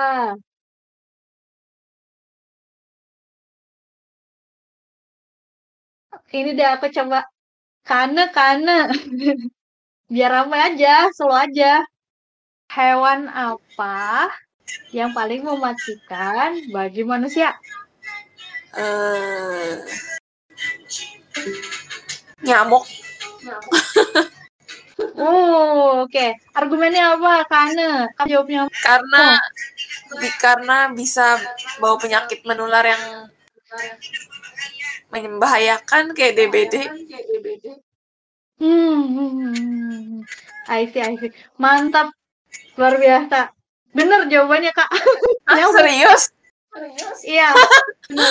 Jadi berdasarkan data, berdasarkan data, itu hewan paling mematikan di dunia ini bagi manusia adalah nyamuk, teman-teman. Jadi kayak per tahunnya itu kayak aku lupa angkanya berapa, tapi jumlahnya jauh lebih banyak daripada korban ubur-ubur, daripada korban buaya, daripada korban singa, atau daripada eh, korban-korban binatang lainnya yang kira-kira menyeramkan, yang kita anggap menyeramkan. Nah gitu, bener banget nih, Kak Anu mantep banget nih, berpikirnya udah kritis. Dan alasannya adalah karena dia membawa virus berbahaya. Bener banget, ini juga, ini juga yang gak kelihatan nama kita. Hewan yang membahayakan itu bukan yang serem, bukan yang gede, bukan yang bertaring, bukan yang apa namanya, bukan yang kuat gitu istilahnya. Tapi justru yang kecil kayak nyamuk gitu. Ini kan yang kadang-kadang nggak nggak kepikiran karena otak manusia pasti kepikirannya yang gede, yang bertaring, yang kuat, terus yang muncul di TV. yang muncul di TV kan biasanya ngeri-ngeri apa di apa namanya? Diserang apa tuh namanya tuh lupa. Ah, hiu gitu misalkan, yang digigit hiu lah atau enggak ada buaya lepas lah atau enggak diserang komodo lah apa gitu kan. Tapi enggak guys, secara statistik, secara statistik hewan yang paling mematikan itu memang mosquito gitu. Satu juta guys tuh di googlingin sama iya, lihat banget iya, jadi bener-bener apa ya teman-teman? Ketika kita berpikir, kita ketika kita berpikir kita itu jangan langsung mengidentikan kata-kata mematikan, menyeramkan itu dengan sesuatu yang besar, dengan sesuatu yang bertani, dengan sesuatu yang seram gitu. Konteksnya dulu, definisi mematikan itu apa? Definisi mematikan itu bisa membuat manusia mati kan istilahnya kan. Berarti yang kita cari adalah jumlah kematian jumlah kematian berdasarkan sus tersebut gitu. Gitu, kata kuncinya di situ. Benar tadi kata Kak Ana gitu kan. Kenapa? Kenapa? Karena mikirnya gini dulu. Apa namanya? Oke, binatang apa yang bisa banyak? Yang jumlahnya bisa banyak? Binatang apa yang jum, uh, selain jumlahnya banyak, binatang apa juga yang sangat berbahaya dalam uh, kon, apa namanya dalam konteks dia membawa sesuatu yang bisa menimbulkan kematian bagi manusia gitu. Dari situ kita jalannya. Gitu bener. Jawabannya adalah nyamuk. Oke. Lanjut. Selanjutnya adalah yang namanya confirmation bias. Jadi ini tuh kayak tendensi kita untuk mencari, menginterpretasikan, atau mengingat informasi uh, di mana itu mengkonfirmasi atau memvalidasi ya istilahnya, memvalidasi um, kepercayaan kita gitu terhadap sesuatu. Misalnya gini ya, apa sih? Jadi contohnya seeking evidence that confirms our beliefs gitu kan. Di sini dilihat ya, and ignoring information that contradict. Oke, okay, yuk kita contohin. Misalkan um, konteksnya apa ya yang bisa dijadiin ini ya? Bisa ah ini, ini aja. Lagi yang lagi heboh. Pembangkit listrik tenaga nuklir gitu ya. Aku kasih contoh ya. Ada berita nih. Pembangkit listrik tenaga nuklir apakah benar uh, ramah lingkungan atau tidak? Gitu kan di situ. Nih orang ini nih, orang yang satu, dia udah benci banget sama si yang namanya tenaga listrik. Eh, sorry, pembangkit listrik tenaga nuklir. Karena dengan satu dan lain hal, dia kayak misalkan contohnya kebanyakan nonton film apokalips atau kebanyakan uh, apa namanya nonton berita yang emang jelek-jeleknya aja nuklir gitu kan. Langsung nuklir itu berbahaya. Nuklir itu uh, apa namanya bisa membuat umat manusia istilahnya nanti uh, kiamat lah apalah apokalips gitu. Ntar kayak fallout gitu kan. Ntar kayak, kayak apa sih namanya kayak Chernobyl gitu atau ntar kayak Fukushima gitu-gitu gitu. Terus dia nonton dia nonton berita atau baca koran atau misalkan koran lagi udah nggak usum ya sekarang koran nonton baca artikel dah artikel di internet yang bicara tentang uh, oh pembangkit listrik tenaga nuklir uh, merusak lingkungan misalnya gitu ya misalnya. Enggak juga sih sebenarnya kalau rusak lingkungan. Kalau di, malah kalau dibandingin sama pembangkit listrik tenaga lain kan dia paling efisien ya nuklir itu. Misalnya dia baca masuk ke situ artikel tersebut, terus dia langsung tuh kan kata gue juga gitu kan. Kata gue juga emang tuh yang namanya nuklir mah kagak bener dah gitu. Pasti jelek gitu kan kayak gitu. Itu meng mengkonfirmasi beliefnya dia. Padahal ada juga fakta-fakta lain yang nggak dia gali, terutama tentang nuklir tersebut yang kontradiksi sama dia gitu. Di mana efisiensi pembangkit listrik tenaga nuklir jauh lebih tinggi daripada pembangkit listrik yang lainnya. Walaupun terbarukan, angin apalagi angin mah mana ada efisiensi-efisiensinya orang hilang banyak hilang banyak banget energinya kan. Angin, tenaga surya itu efisiennya rendah banget guys kalau dibandingin nuklir gitu kan. Batu bara minyak lagi kan itu kan hmm, masih rendah gitu secara efisiensi ya kalau kita lihat efisiensi. Orang orang nuklir tuh cuman kayak kecil doang tuh reaksinya tuh bisa sangat besar dan menimbulkan energi yang sangat besar cuman memang masalahnya adalah di uh, prosesnya ya kan. Nah di situ dia tidak menggali ke dalamnya kayak gitu sih orang itu. Kayak gitu. Jadi itu yang namanya ada confirmation bias gitu. Nah ayo teman-teman sekarang kita uh, sebentar aja paling dua menit nonton apa itu yang namanya sesat pikir. Ini videonya YouTube-nya satu persen ya. Aku uh, play sebentar sini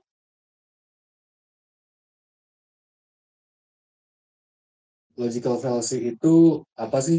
Nah, kata fallacy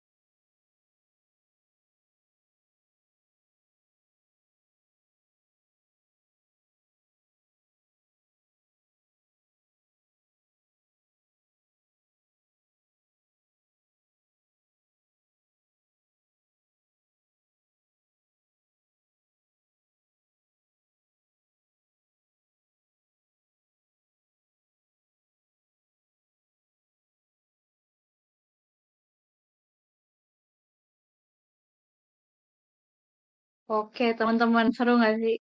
Sesat pikir, sering banget ya sih? Kalau aku sih kayak, waduh, sering banget sih meng ber apa ya, melihat yang namanya sesat pikir ini, terutama kalau lagi debat kusir di internet ya. Eh, enggak ding, aku mah nggak ikutan debat kusir, tapi kayak ngelihat orang debat kusir di internet. Kebanyakan tuh udah pakai yang namanya sesat pikir, kayak gitu. Question ya buat teman-teman. Tolong coba kasih contoh, kasih satu contoh sesat pikir yang paling sering kejadian sama kalian. Coba deh.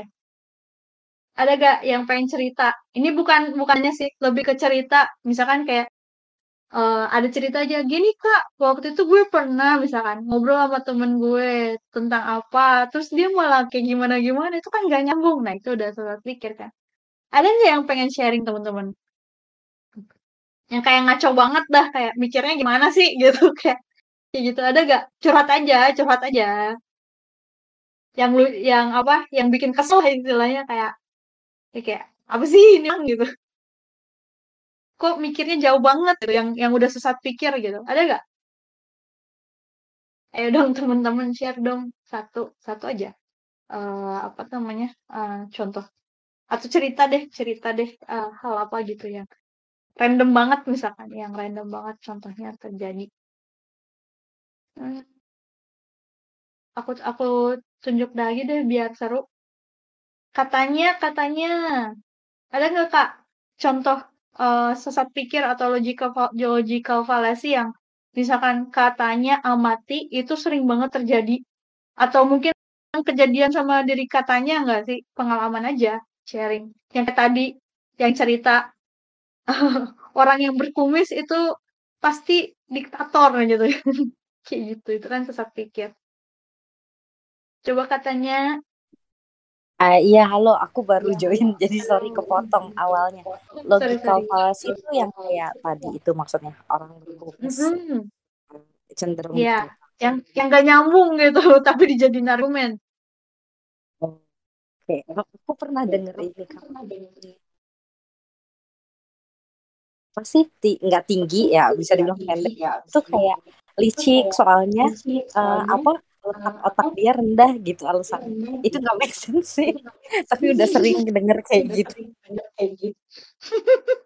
nggak make sense dan parah Aduh, itu banget banget dibilangnya karena dia, karena otaknya rendah dibilangnya parah banget. Terus kalau orang tinggi ya dia dia baik. Otaknya kan lebih tinggi. Itu parah banget. sih kalau logika. eh, siapa yang ngomong kayak gitu orang-orang di kantor. Lucu. Eh, itu satir nggak? Atau emang mikirnya beneran kayak gitu? Kenapa? Aduh. Itu itu cuma satir gitu maksudnya kayak bercandain oh. atau emang ada orang yang berpikir seperti itu kah? Uh, enggak satir sih. Jadi kan emang ada yang kurang tinggi ya di kantor ya. Terus uh, apa sih dianggapnya tuh gitu tuh tuh, tuh. misalnya uh, inisial ya. Misalnya si B tuh tuh. Misalnya si B L itu dia tuh karena pendek tuh kan. Karena otaknya otak dia tuh rendah. Katanya gitu. Otaknya di bawah makanya terus nggak make sense-nya juga. Rendah jadi apa namanya jadi licik. Mungkin kalau otak rendah dibilang bodoh bisa gitu ya. Tapi ini otak rendah malah jadi licik.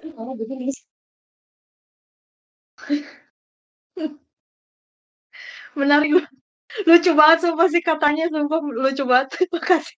Makasih ya kak jawabannya. Kalau ada yang contoh lain yang aneh-aneh lagi boleh di share juga loh. Itu sangat komedi. Oke oke ini ada lagi dari Kasintia yang di chat ini bilang kalau introvert nggak bisa public speaking. Bisa nggak kak? Iya bisa banget. Belum tentu dia introvert terus dia nggak bisa public speaking kan? Ini nggak uh, apa ini sesat pikir salah satu sesat pikir. Nah bagaimana kadang ya orang yang lucunya ya orang-orang yang logical berusaha menyambung-nyambungkan sesuatu hanya muncul yang namanya cocok logi Nah, muncul awal mula cocok logi itu dari sesat pikir gitu. Jadi kayak oke, okay, aku aku contohin yang Cynthia ya, yang introvert nggak bisa public speaking. Mungkin orang yang cocok logi akan langsung bilang, ya introvert tidak bisa public speaking karena introvert lebih senang sendiri daripada orang lain atau karena introvert butuh energi lebih untuk berbicara di depan publik. Apakah itu salah atau benar? Benar aja, faktanya mah iya kan, introvert energi lebih dibandingkan ekstrovert. Tapi apakah itu bisa menentukan introvert itu tidak bisa public speaking atau tidak? Itu kan nggak bisa gitu. Ya, banyak sih teman-teman yang sangat absurd. Misalkan contohnya, kok malah jadi nggak keluar ya kalau aku bisa inget-inget banyak yang terjadi sama aku soalnya kayak aneh-aneh gitu lah. Um, apa ya? Oh ini aku waktu itu agak kesel ya. Jadi aku tuh pernah ya guys posting istilahnya sertifikat gitu ya. Posting sertifikat uh, di LinkedIn. Itu kan sangat biasa ya posting sertifikat udah lulus apa misalkan atau enggak habis habis kursus apa terus dapat sertifikat ya kan biasa ya. LinkedIn atau Facebook aku lupa. Terus ada yang komen kayak oh uh, kamu udah udah apa namanya uh, kamu lulus ini Ber pokoknya dia kayak coba coba kayak ada yang komen gitu coba ilmu agamanya juga dalemin gitu so kayak ini apa nyambungnya dari aku lulus kursus di Coursera dengan belajar ilmu agama itu facepalm banget sih gitu kan jadi kayak jadi orang ini sepertinya kayak menginterpretasikan bahwa kalau aku lulus apa uh, Coursera, aku tidak mendalami ilmu agama. Itu aku sampai ngakak sih. Maksudnya ngeselin sih, ngeselin kayak ya Allah gitu. Kalau kalau gini mah gak usah komen apa gitu kan. Tapi tapi aku sampai aku sampai berpikir ini apa yang menyebabkan orang ini bisa berpikir seperti itu ya gitu kan. Apa apa dia mikirnya ke mana? cocok logis seperti apa yang dia berusaha lakukan gitu kayak gitu itu sangat menarik sih aku sampai inget sampai sekarang soalnya kayak sangat aneh gitu loh kayak hah gitu kayak emang apa hubungannya gitu kan sangat tidak nyambung jadi teman ketika teman-teman uh, menghadapi yang namanya cocokologi atau menghadapi yang namanya sesat pikir yang teman-teman harus lakukan adalah jangan ditanggepin. Maksudnya jangan jadikan itu sebagai pondasi berpikir kalian. Jangan di argumen yang dia lakukan yang nggak nyambung tadi, jangan dipakai sama kalian untuk berpikir lebih lanjut gitu. Udah buang aja itu, udah nggak layak, udah nggak dijadiin source. Jadi buang aja gitu yang yang udah aneh-aneh kayak gitu. Tapi menarik banget sih yang tadi Kak Tania itu yang orang pendek jadi licik itu nyambungnya di tapi ya ya udah menarik cukup tahu ya teman-teman ternyata banyak sekali orang yang masih berpikirnya seperti itu ya asalkan jangan kita aja gitu oke okay. everything we know believe want fear and hope for our thinking tell us. Jadi semua yang kita tahu, kita percaya, kita mau takut atau bahkan kita kepengen gitu atau kita berharap itu yang apa, yang mengaturnya atau yang mencermainya adalah pikiran kita. Kalau pikiran kita seperti misalkan pikiran kita negatif-negatif, ya udah kita percayanya negatif-negatif. Kita maunya bukan mungkin nggak maunya negatif, tapi jadi ke bawah negatif. Jadi ketakutan terus, terus jadi jadi nggak punya harapan gitu, hilang harapan karena ya udah dunia ini mah seperti ini aja gitu. Dunia ini um, suram, dunia ini gelap gitu ya kalau pikirannya negatif. Tapi kalau pikiran kita positif, kita percaya baik-baik, kita pengennya juga yang baik-baik, nggak ketakutan karena kita udah yakin gitu ya dunia ini bagus gitu ya baik untuk kita dan kita tuh bakal berani berharap gitu ke depannya berani mempunyai yang namanya harapan atau keinginan gitu. Itu dari proses berpikir kita. Jadi ini teman-teman yang overthinking nih ya biasanya. Coba overthinkingnya agak diubah ya. Jangan berpikir yang negatif-negatif. Tapi jadikan overthinkingnya berpikir kritis. Nah loh. Berpikir kritis, analitis, sistematis. Wah, asik. Oke, tadi kan kita udah belajar teori-teorinya. Terus gimana caranya?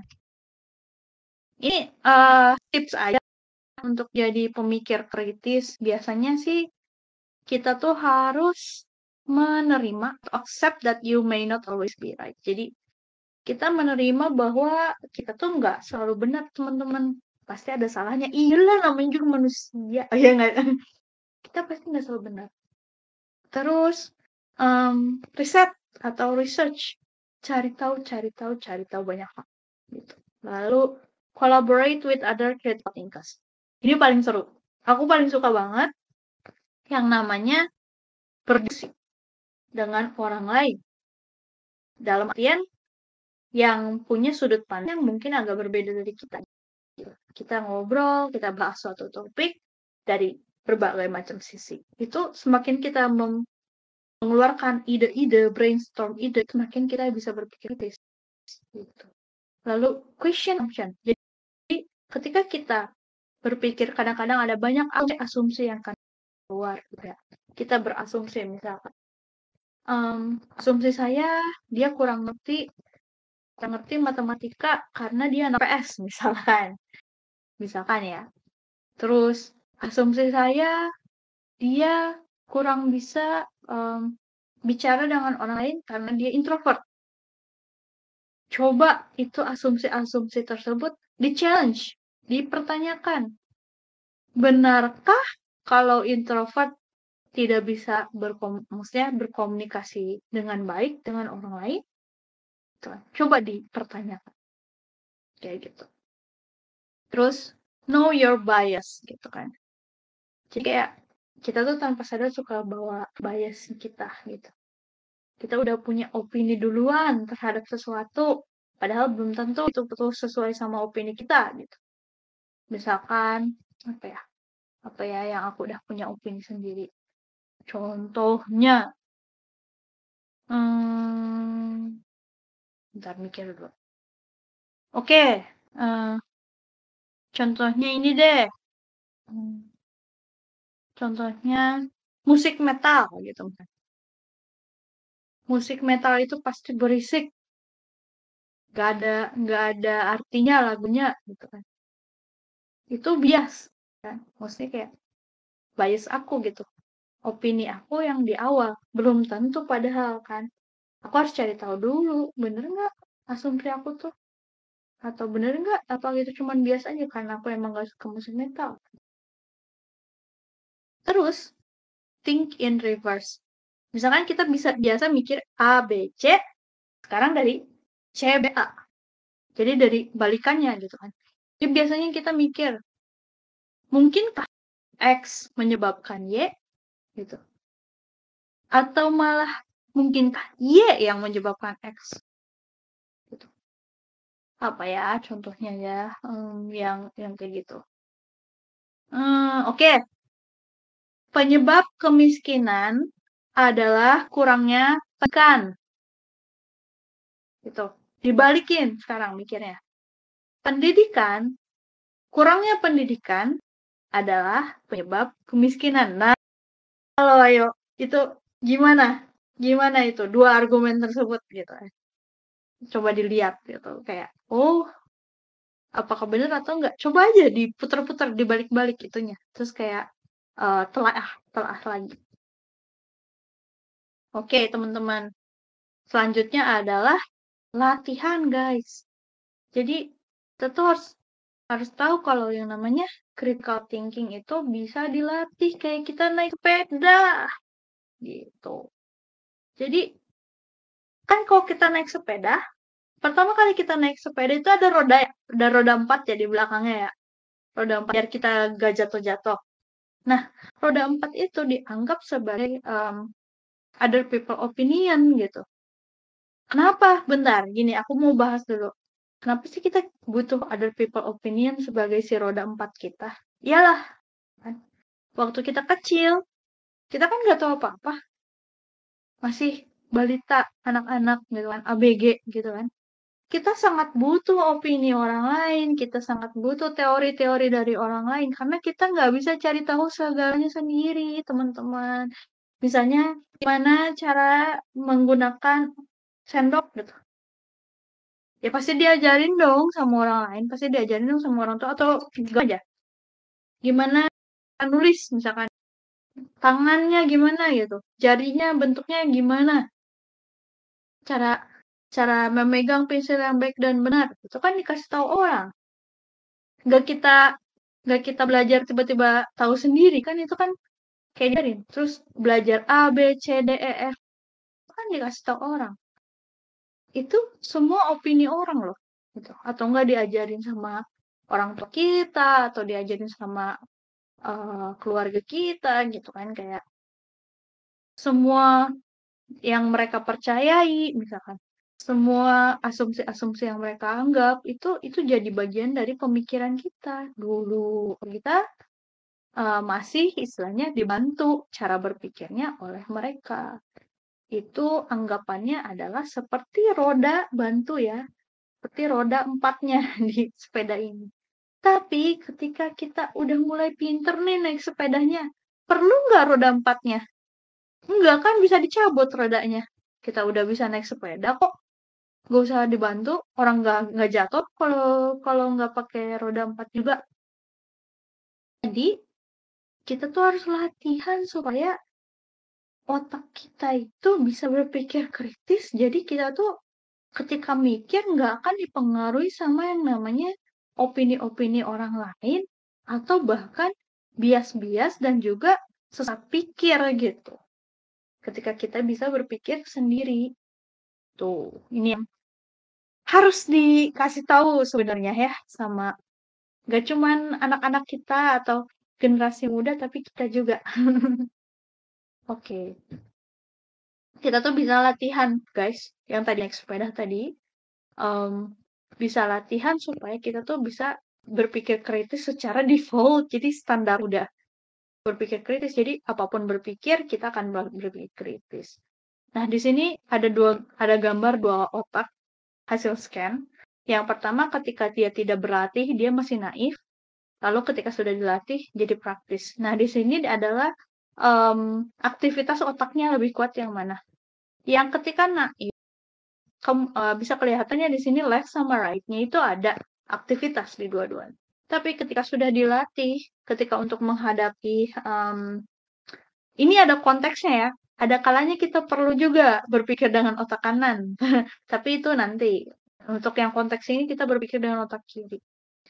Jadi semuanya bisa dilakukan dengan otak kiri. Ini ada juga critical sama analytical thinking konsepnya jadi mulai dari uh, mencari uh, apa namanya informasi uh, terus dia questioning terus bikin punya view sendiri terus debate atau discussion sama orang lain gitu kan. Itu kayak gimana? Aku nggak akan jelasin detail lah nah ini juga uh, untuk critical thinking. Biasanya pertanyaannya 5W 1H gitu ya. Who what where when why and dan ini juga kayak hmm, tergantung sama konsepnya apa atau argumennya apa Nanti aku kasih lah ya ini yang uh, apa slide-nya sama teman-teman kalian bisa dibaca sendiri. Oke. Okay. Ayo latihan. Latihan berpikir kritis. Oke, okay, latihan satu. Think about your thinking. Waduh, waduh, waduh, waduh. berpikir tentang caramu berpikir. Waduh. Jadi ini maksudnya adalah coba teman-teman refleksi bagaimana teman-teman berpikir selama ini caranya gitu. Jadi caranya adalah make a list of any problem you believe currently exists with your thinking. Try to be explicit as possible. The more issue you identify, the better. For each problem you identify, complete the following statement. One problem with my thinking is blah blah blah, and then this is a problem because blah blah blah. If I adequately address this problem, the quality of my life will improve in the following ways. Nah, ini menarik banget. Ini bakalan nyambung ke mana-mana, ke mana-mana, lebar-lebar mana-mana. ini boleh deh teman-teman coba coret-coret terserah sih. Yang gak usah coret-coret juga apa-apa. Cuman aku aku kasih contoh aku ya. Ini bisa teman-teman coba sendiri. Tapi aku kasih aku aku kasih contoh yang kemarin akhir yang akhir-akhir ini terjadi deh yang aku pernah cerita di Discord yang tentang aku ketemu inner chatku gitu kan yang uh, apa namanya ya waktu aku di Thailand aku buru-buru uh, mau naik bus gitu kan mau cari bus gitu ya itu kan aku prosesnya berpikir gitu kan. Prosesnya berpikir tapi buru-buru nggak jelas gitu kan. Berpikirnya seperti itu. Jadi aku aku akan uh, coba analisis kejadian tersebut. Oke aku coba ya. Jadi uh, problem with my thinking is oke okay, jadi masalah yang terjadi kasusnya adalah kasusnya aku tuh pengen cepet-cepet sampai di bandara karena aku uh, takut dimarahin dan nggak mau telat gitu ya. Takut ketinggalan pesawat. Kasusnya seperti itu. Terus thinking aku waktu itu bermasalah bermasalah di aku mikir terlalu berlebihan gitu. Mikirnya selalu uh, apa namanya? kondisi terburuknya. Kalau ketinggalan pesawat gimana? Kalau salah gimana kayak gitu. Pemikiran tersebut tidak baik atau salah gitu kan. Karena uh, pada kenyataannya aku udah pergi dari tiga jam, tiga jam atau empat jam sebelumnya ya, which is waktunya masih sangat-sangat cukup dan aku tidak akan terlambat. Jadi ya istilahnya aku pikir lebay gitu ya. Terlalu lebay itu salah. itu problem aku. Satu. Nomor dua. This is a problem because Kenapa ini jadi problem aku? Oke, terus aku pikir, hmm, lama mikir.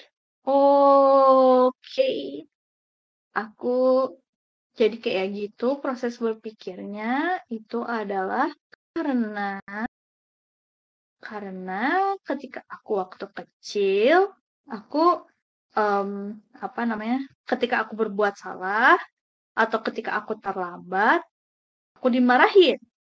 Jadi, tanpa sadar, konsep bahwa aku tidak boleh salah, aku tidak boleh terlambat, masuk ke dalam proses berpikir aku gitu. Kayak gitu. Lalu pertanyaan nomor tiga nih, aku coba aku coba pakai kasusku ya. Teman-teman boleh potret sendiri masing-masing ya, coret-coret sendiri masing-masing pakai kasus teman-teman sendiri gitu. Coba telaah lah. Gitu. If I adequately address this problem, the quality of my life would be improved in the following ways. Kalau aja aku bisa mengadres problem ini, masalah ini, kemungkinan kualitas hidup aku akan uh, meningkat di hmm, kalau aku pikir mungkin kualitas hidup aku akan meningkat di relationship dengan orang lain. Karena aku jadi nggak ngeburu-buruin orang lain. Waktu kejadian terjadi waktu itu aku sama suamiku jadi aku kayak ngeburu-buruin suamiku gitu kayak ayo dong ayo dong gitu. jadi kayak fisik gitu akunya jadi menyebalkan gitu hmm. terus coba ya ini aku sambil mikir ya teman-teman hmm, apalagi ya aspek yang akan membaik ketika jadi oh mungkin di hmm, di ini kali ya di aspek uh, self developmentku kali ya bagaimana aku jadi uh, kalau aku ya ngebenerinnya ini mungkin aku akan jadi lebih kenal dengan diriku sendiri ya secara objektif jadi aku proses mengenali diri ini aku masukkan ke dalam self development. Jadi mungkin dari relationship, self development dan juga mungkin mindset ya. Mindsetku akan jadi lebih baik ya, tidak terburu-buru. Jadi tidak terburu-buru seperti itu. Gitu. Ini contohnya ya, contoh dari aku. Kalau teman-teman mungkin ada ada itu sendiri gitu. Ada nggak yang mau sharing nih teman-teman? Yang kayak tadi yang aku contohin. Misalkan akhir-akhir ini ada satu kejadian, terus teman-teman sadar ternyata penyebab kejadian itu adalah kesalahan berpikir dari teman-teman sendiri. Ada nggak? Siapa aja deh boleh.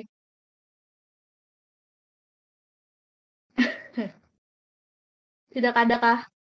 Aku Oh, deh, mau share bentar. Boleh, boleh. Asik, yes. Mau dong, udah, yes. Eh, aku kalau dengar orang eh, ini mic-nya boleh dimatiin.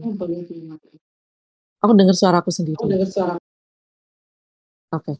Em, aku kalau dengar suara keras, terutamanya ada orang yang kayak marah-marah gitu, aku langsung nge-freeze. Kayak nggak tahu mesti berbuat apa, kayak nggak berkutik dan responku tuh kan respon ada mm, freeze, eh, flight, sama satu lagi apa fight gitu ya. Nah aku tuh sama sekali tidak bisa flight atau fight gitu. Jadi aku nge-freeze gitu. Dan ternyata setelah digali-gali itu karena aku dulu sering dikerasin sama bapakku gitu. Dia kerasnya pakai suara yang apa bentak-bentak dan keras banget gitu kan. Nah, itu waktu aku pertama-tama pindah ke Cina itu denger orang bertikai mereka tuh ngomongnya pakai nada tinggi yang kayak orang ngamuk-ngamuk gitu. Bertikai tuh aku kayak deg-degan gitu kayak takut gitu. Ini aku mesti gimana? Aku harus lewat mana gitu. Eh, terus pernah kan suamiku ngomong rada keras gitu. Aku tuh kayak yang langsung tersinggung gitu.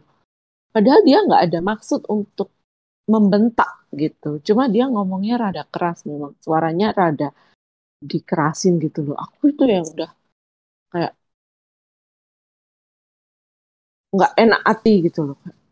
Kok aku dimarah-marahin sih gitu. Ya aku tuh nggak marah-marahin kamu gitu. Eh, dan ini bikin aku juga tidak suka pertikaian. Jadi kayak adu argumentasi yang sampai panas gitu tuh aku bener-bener yang eh, nggak mau nggak mau terlibat sama sekali, nggak mau lihat, nggak mau nonton acara debat-debat di TV mana pun, debat PM, debat pegawai negeri, debat eh pegawai negeri, debat calon presiden, maaf. Itu aku nggak mau nonton karena kalau melihat situasi memanas gitu, aku kayak yang em, tensiku ikutan naik gitu. Dan it escalates quickly gitu kayak apalagi kalau di depanku langsung itu aku bisa langsung nge-freeze gitu. Jadi pernah ada pertikaian di bis, aku yang dari tidur terus dengar suara keras karena perjalanannya jauh kan naik bis. Terus kayak langsung jadi deg-degan dan keringat dingin gitu. Aku nggak ngerti ini respon apa sih gitu. Terus kalau aku dengar temen berkata seperti itu juga ke aku, misalnya kita lagi ngobrol-ngobrol, terus tahu-tahu dia ngomong keras gitu, itu bisa bekas banget di hatiku. Padahal aku tahu dia itu nggak ada maksud apa-apa, tapi the way he or she spoke leaves mark to me. Jadi kayak kalau orang bilang aku nggak bisa dikerasin itu bukan kayak gitu. Karena aku terlalu sering dikerasin, jadi sekarang kalau dengar suara yang seperti itu aku jadi kayak nge-freeze gitu loh gimana sih Risti. Nah itu yang mesti pelan-pelan aku apa mindsetnya bahwa kalau mendengar suara keras ya coba dilihat dulu sebenarnya ada apa sih. Apakah kita bisa bantu daripada kita udah udah mikir aja dari sini daripada aku panik gitu kan. Itu juga tidak menyelesaikan masalah kan ya. Jadi mungkin dari situ aku bisa. Terus kalau lihat debat ya udah dilihat aja nanti kalau udah mulai nggak nyaman ya dimatiin gitu. atau pindah channel lain. Jadi aku nggak nggak mau berkubang di situ terus karena ya itu suatu kemunduran. Eh, kita kalau kerja sama banyak orang, kemungkinan terjadi gesekan akan mungkin terjadi kan. Eh, Salah satu mungkin bisa nada tinggi untuk membela opininya gitu kan. Nah masa iya aku nggak bisa bertahan dengan itu kan aku harus belajar menghadapi itu semua. Itu sih yang aku ubah setelah beberapa, makanya setelah addressing, oke I have this problem in me. Gitu. Sudah Fisti. Asik, makasih eh, Mbak Wulan sharingnya. Coba aku kulik lagi ya Mbak Wulan. Kalau misalkan Mbak Wulan bisa berhasil mengatasi masalah ini atau permasalahan dalam proses berpikir ini, kira-kira kualitas hidupnya Mbak Wulan tuh akan meningkat di mana aja gitu? Apa aja yang bagus sih Kak kalau misalkan berhasil? Yang pasti sih dari segi komunikasi ya, karena aku sangat menikmati berkomunikasi dengan banyak orang. Dan kadang baca chat itu kan beda dengan kita ngobrol langsung seperti ini. Baca chat itu kita bisa punya indikasi dan asumsi macam-macam. Ini orang ngomongnya sambil merepet, sambil cepat, sambil nada tinggi, sambil nada rendah, sambil santai, sambil apa kan kita nggak bisa. Jadi aku selalu pastikan kalau memang eh, orang itu dalam keadaan baik-baik saja sebelum dia maksudnya tidak mau berasumsi apa pun sih itu kalau dari bahasa chatting. Nah, kalau ketemu langsung atau via Zoom bisa lebih enak lagi kan kita bisa dengar dan kita bisa lihat eh, raut mukanya meskipun tidak bisa 100% seperti kita one on one langsung ketemu ya maksudnya. Tapi tetap ya lumayan lah maksudnya aku belajar oh orang ini sedang mencoba untuk eh, mempertahankan opininya.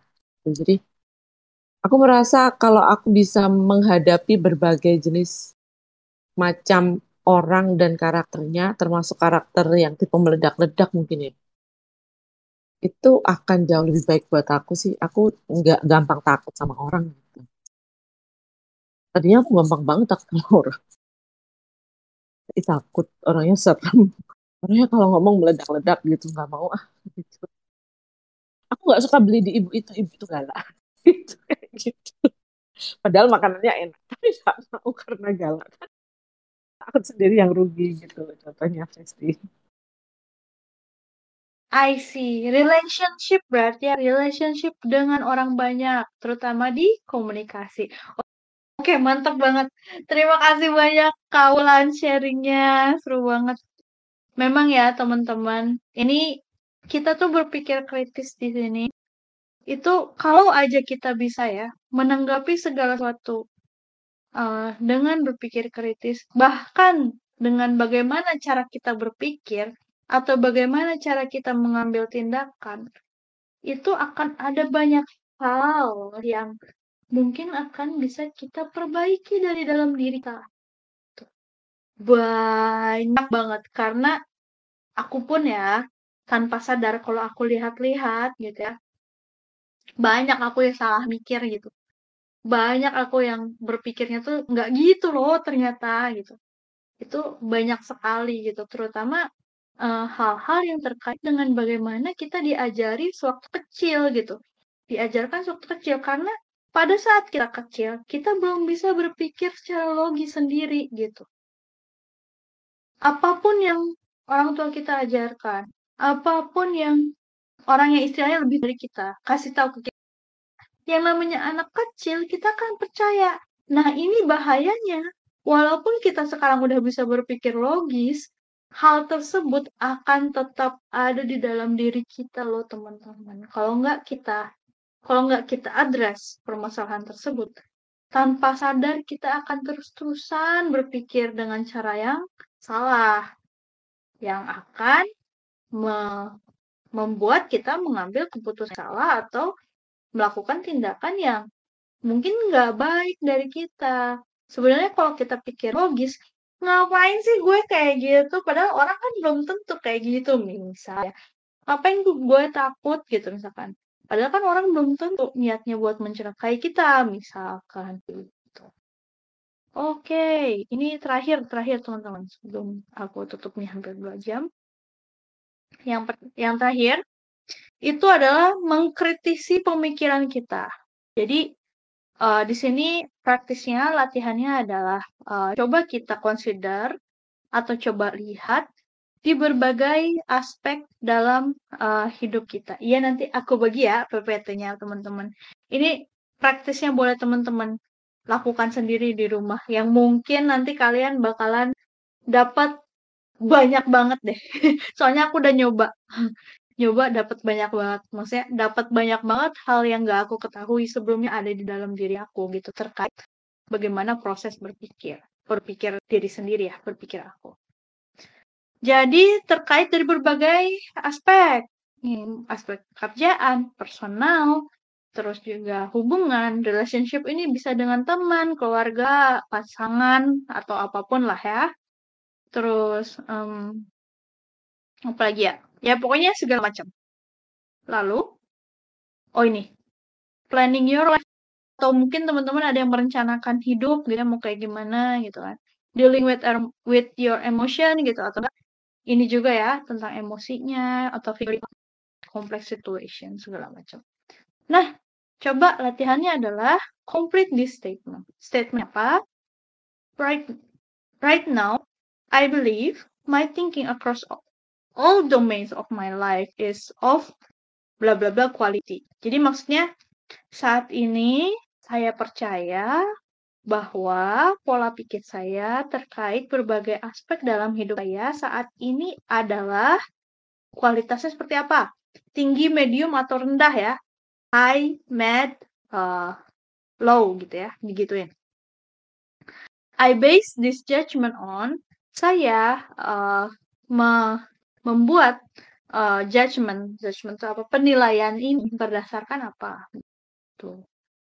Jadi satu, misalkan, in the following areas, I think very well. Dua, in the following areas, my thinking is okay, not great, but not terrible either. Tiga, in the in the following areas, my thinking is probably of low quality.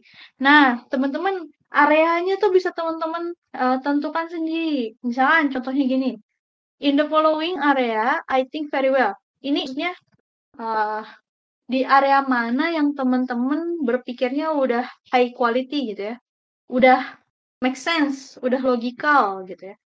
Kalau aku contohin, uh, di area misalnya, di area career, di area uh, works, di area profesional, saya sudah berpikir secara logis atau pola pikir saya sudah bagus Hal ini saya dasarkan berdasarkan um, hasil pekerjaan saya yang memang um, mungkin saya bisa kategorikan bagus gitu. Jadi karena hasil resultnya bagus, maka aku asumsikan bahwa proses berpikir aku bagus juga. Makanya decision making aku bagus gitu. Oke, yang nomor dua, Aku kasih contoh ya, ini teman-teman cari sendiri boleh. Harus malah cari sendiri. Um, di area berikut, pemikiran saya oke. Okay. Ya oke-oke aja sih, medium aja gitu. Nggak bagus, nggak jelek. Apa ya, nggak bagus, nggak jelek ya. Mikir dulu.